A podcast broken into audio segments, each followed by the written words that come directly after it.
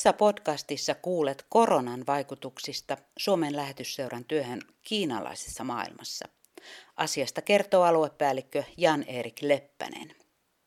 Mutta ensin kerron ihan lyhyesti, millaista työtä lähetysseuralla on Hongkongissa, Taivanissa ja Manner-Kiinassa.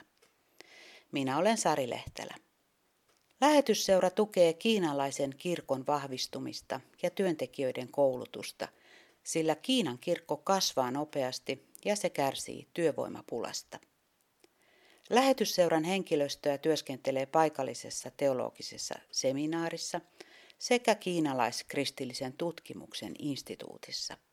Stipendiaattiohjelma tukee mannerkiinalaisten teologian opiskelijoiden maisteriopintoja Hongkongissa. Teologista kirjallisuutta jaetaan vastavalmistuneille raamattukoulujen oppilaille Manner-Kiinaan. Manner-Kiinassa lähetysseura tukee kuurojen ja muiden erityislasten koulutusta sekä köyhiä perheitä ja vammaisia ihmisiä.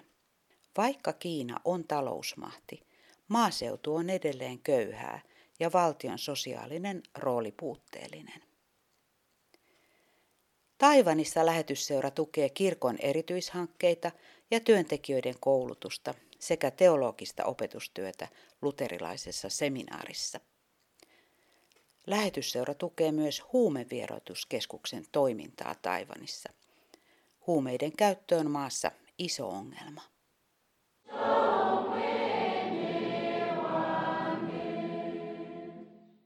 Jan-Erik Leppänen, sinä olet Suomen lähetysseuran aluepäällikkö Hongkongissa, Manner-Kiinassa ja Taivanissa ja olet juuri pari päivää sitten palannut sinne Hongkongiin työmaallesi evakuoinnin jälkeen. Kerro vähän, että millainen tilanne sinulla nyt siellä on? Jouduitko karanteeniin? Kyllä, matka oli todella poikkeuksellinen siinä mielessä, että, että nyt kun Hongkongiin tällä hetkellä saavutaan, tännehän voi tulla vain Hongkongissa asuvat, joilla on työlupa, työviisumi ja koti, koti täällä. Kaikki Hongkongin tulevat joutuvat kahden viikon pakolliseen kotikaranteeniin. Eli lentokentälle tultaessa matkustajat testataan, testinäytettä joudutaan odottamaan kuudesta yhdeksään tuntiin. Ja silloin kun tulos on negatiivinen, henkilö asetetaan kotiseurantaan. Käteen asennetaan ranneke ja kotiin päästyä sitten rannekkeen kautta henkilöä minuakin seurataan tulevat kaksi viikkoa. Ja tämän kahden viikon aikana pitää myös antaa kakkosnäyte. Terveysviranomaiset käyvät välissä kotona tiedustelemassa tilannetta ja, ja, ja, ja soittavat säännöllisesti, pitävät yhteyttä. Ja kaikki tämä on tietysti myös henkilön parhaaksi. Mm.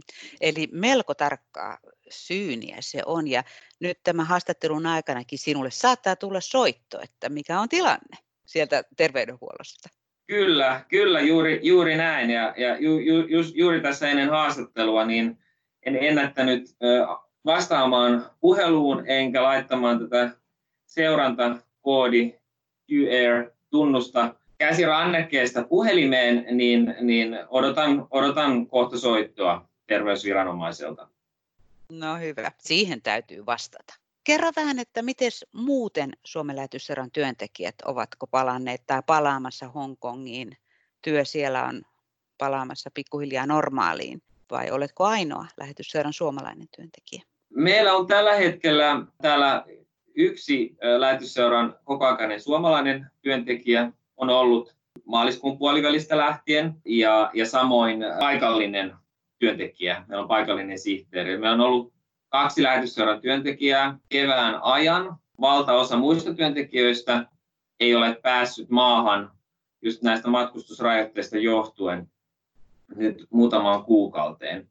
Mutta nyt heti kun äh, muun Hongkongissa viime viikolla tehtiin päätöksiä rajoitteiden poistamisesta, muun muassa kokoontumisrajoitteet, niitä höllennettiin, eli neljän henkilön sijaan nyt voi kokoontua laajemminkin ja samoin ää, muun muassa ilmoitettiin koulujen vähittäisestä avautumisesta, eli nyt odotetaan loppu kuukaudesta koulujen aukenemista vähitellen. Eli ensin, ensimmäisessä aallossa lukiot ja, ja korkeammat niin yläkoulut pääsevät aloittamaan ja sitten kesäkuun seitsemäs päivä sitten peruskoulun alaluokat. Yhteiskunta on palaamassa normaalin tilaan. Kyllä. Mitä työntekijöihin tulee, meillä on tällä hetkellä kolme työntekijää, jotka ovat palaamassa, mutta vasta kesäkuusta lähtien, kesä, kesän aikana, meillä on samalla uusi työntekijä, joka on siirtymässä työalueelle suunnitelmien mukaan elokuussa. Ja sitten nyt ihan juuri tänään on yksi työntekijä palaamassa perheineen takaisin, takaisin Hongkongiin. Eli tämä kokonaisvahvuus tulee olemaan kahdeksan työntekijää kesän lopulla täällä Hongkongissa. Tämän lisäksi meillä on kaksi työntekijää Taiwanilla perheineen. Ovatko he nytkin siellä? He ovat nyt myös siellä. Mikä se koronatilanne on sitten siellä Taiwanissa ja sitten siellä Manner-Kiinassa, josta ilmeisesti kaikki sai alkunsa? Onko siellä jo palattu normaaliin yhteiskunnan menoon? Taiwanilla tilanne koronan suhteen on pysynyt kutakuinkin vakaana, eli, eli tapauksia on ollut suhteellisen vähän, tai huomioon kuitenkin yhteiskunnan koon. On Australian väkiluku yksi maailman tihemmin asutetuista maista, niin jos, jos rajoitustoimia ei olisi voimassa, niin Taiwanilla myöskin tilanne voisi olla huomattavasti isompi koronatapausten suhteen. Mitä se on tällä hetkellä? Et viimeisten tietojen mukaan ö, todettuja tapauksia on, on noin 440 kuolemaan johtaneita tapauksia seitsemän. Mitä meidän lähetysseuran tekemään työhön tulee, niin tiettyjä rajoitteita on tullut kumppanien tekemään työhön. Muissa seurakunnissa on otettu käyttöön raja, rajoitteet, vain kymmenen henkeä voi osallistua tilaisuuksiin ja sitten pastoreilla on velvollisuus seurata osallistujien terveydentilaa, mitata lämpöä ja raportoida sitten kaikki poikkeamat viranomaisille. Ja samoin meillä on tiettyjä toimintakeskuksia kumppanien työn piirissä, jotka ovat sulkeneet ovensa ulkopuolisilta. Muun muassa vankilat ja pidätyskeskukset, tämmöiset instituutiot, joissa on myös riskiryhmään kuuluvia henkilöitä minä olen ottanut tarkemmat suojatoimet käyttöön. Mitä Manner-Kiinaan tulee, niin Manner-Kiinassa tilannehan on tietysti on vielä erilainen. Manner-Kiina on, on tosiaan se, mistä kaikki lähti alun perin liikkeelle. Wuhan ja, ja Hubei maakunta. Tapauksiahan on Kiinassa, lasketaan, arvio, arvioidaan, että noin yli 28 000 kaiken kaikkiaan, josta sitten noin 4600 on kuolemaan johtanutta tapausta. Kiina otti hyvin järeät eristystoimet käyttöön heti, heti alkuunsa helmikuussa, mutta toisaalta Kiinassa on myöskin pystytty palaamaan jo pääosin normaali arkeen. Et ihan jo maaliskuussa kuultiin kumppanijärjestöiltä, että muun muassa ovat päässeet palaamaan toimistotyöhön takaisin vaiheittain. Toisaalta sitten esimerkiksi koulut ja, ja yliopistot ovat pysyneet pitkälti suljettuina ainakin tuonne puoliväliä kevättä, kevättä saakka ja, ja sitten on myöskin siirretty etä, etäopetukseen. Mitä meidän työhön vielä tulee, niin matkustusrajoitteethan on edelleen voimassa ulkomaalaisilta ilman työlupaa niin ei ole pääsyä Manner-Kiinaan, eikä myöskään Taiwanille. Okei. Tuossa tulikin jo vähän tuosta koronan vaikutuksista meidän työhön, mutta puhutaan siitä vielä vähän lisää, eli miten Suomen lähetysseuran ja kumppanien työ on nyt kärsinyt tai muuttunut tai estynyt vai onko jatkunut ennallaan. Ja, aloitetaan siitä Hongkongista, nimittäin siellähän se Hongkongin luterilainen kirkko tunnetaan tämmöisestä vahvasta diakonia- ja sosiaalityöstään. Ja se on aktiivinen myös ollut tässä koronavastaisessa työssä, niin voitko kertoa jotakin tästä? Kyllä, Hongkongin kirkko on ollut aktiivinen tosiaan koronavastaisessa työssä. Ja jos ajattelee, että mitä vaikutuksia koronalla on ollut kirkon työhön, niin yksi on selkeä muutos, että moni kirkko Hongkongissa on siirtänyt tilaisuuksia nettiin. Ja tota, myös monet kirkot on pitäneet tilaisuuksia hyvin rajoitetusti ja, ja pienelle joukolle. Et esimerkiksi sunnuntai-messut, suuremmat tilaisuudet on sitten joko peruttu sellaisenaan tai sitten ne on, on siirretty sitten verkkoon. Tosiaan Hongkongissakin kirkot seuraa tarkasti viranomaismääräyksiä, että mikäli mä, valtion määräys on, että yli neljän hengen kokoontumiset on kiellettyjä, niin, niin silloin niitä tulee noudattaa. Toisaalta tämä on niin antanut uusia mahdollisuuksia kirkolle toimia, että muun muassa lähetyseuran pitkäaikainen kumppani Hongkongin evankelis-luterilainen kirkko on ottanut huomioon yhteiskunnan heikompi osaiset. Miten se on näkynyt työssä? No ehkä tämmöisenä yhtenä esimerkkinä voisi tuoda, tuoda esiin yksittäisen seurakunnan nimeltä Eternal Life, joka on koonnut joukostaan ryhmä vapaaehtoisia.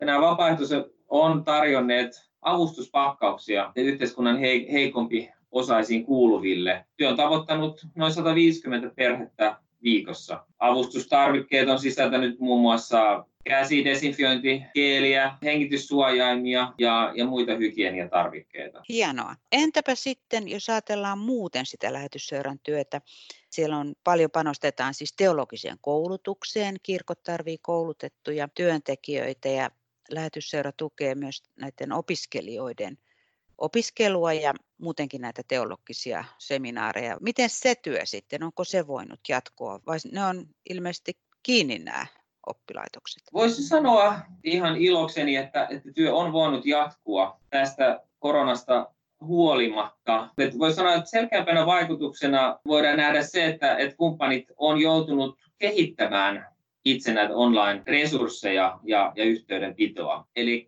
kun kumppanit noudattaa näitä viranomaismääräyksiä tapaamisten suhteen, niin, niin kotityöskentely on tullut myös opettajille mahdolliseksi. Muun muassa meidän lähetysseuran työntekijä on, on pitänyt etäopetusta yllä viimeisten muutaman kuukauden ajan Yhdysvalloista käsin Hongkongiin. Tämä tilanne on ollut päällä nyt valtaosan keväästä, niin tämä on muuttanut niin opetustyön luonnetta, mutta se on ne... antanut myös mahdollisuuksia.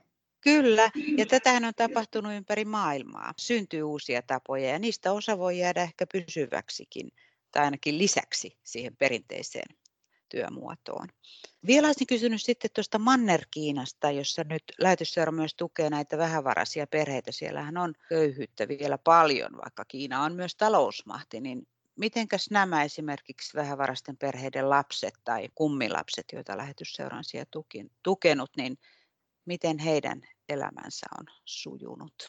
Voisi sanoa, että esimerkkinä niin tämmöisestä yhteistyöstä niin inklusiivisen koulutuksen saralla, eli erityis, erityiskoulutus, erityislasten parissa tehtävässä työssä, niin ä, voisi sanoa, että nämä hankekoulut on ollut kiinni valtaosan keväästä turvallisuussyistä.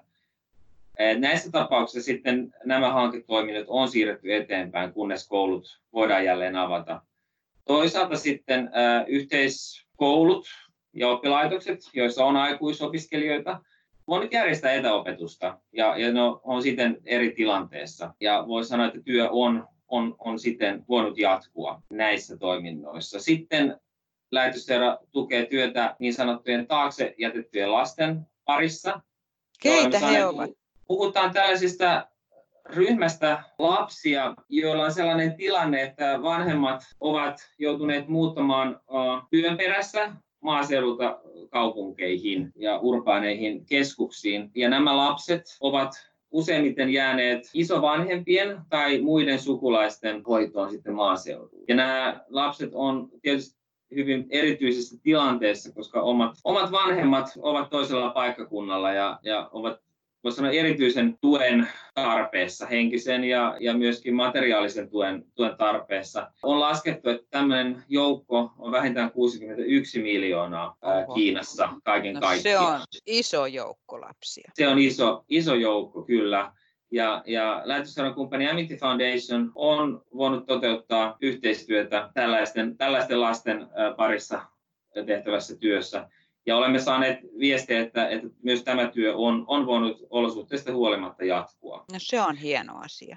Onko sulla Jan-Erik Leppänen vielä jotakin, mitä haluat kertoa sieltä Hongkongista tai Mannerkiinasta tai Taivanilta nyt tässä kuulijoille? Jotain näkymiä, joita haluat jakaa vielä? Ehkä yhtenä, yhtenä uutisena äh, lähetysseura on lähtenyt tukemaan myös tämän mainitsemani Amity Foundationin kautta eri, erityistä avustustoimintaa liittyen tähän COVID-19 HIVin kanssa elävien ihmisten avustamiseksi. Eli on, on tehty päätös hankkeesta, jossa avustetaan lääkkein, online-avun kautta ja terveystarkastusten kautta hupeissa ja hunanissa tähän riskiryhmään kuuluvien parissa tehtävää työtä. Kiitos sinulle Jan-Erik Leppänen tästä haastattelusta ja voimia tuohon karanteeniin ja tiukkaan seurantaan. Kiitos paljon Sari. Oh,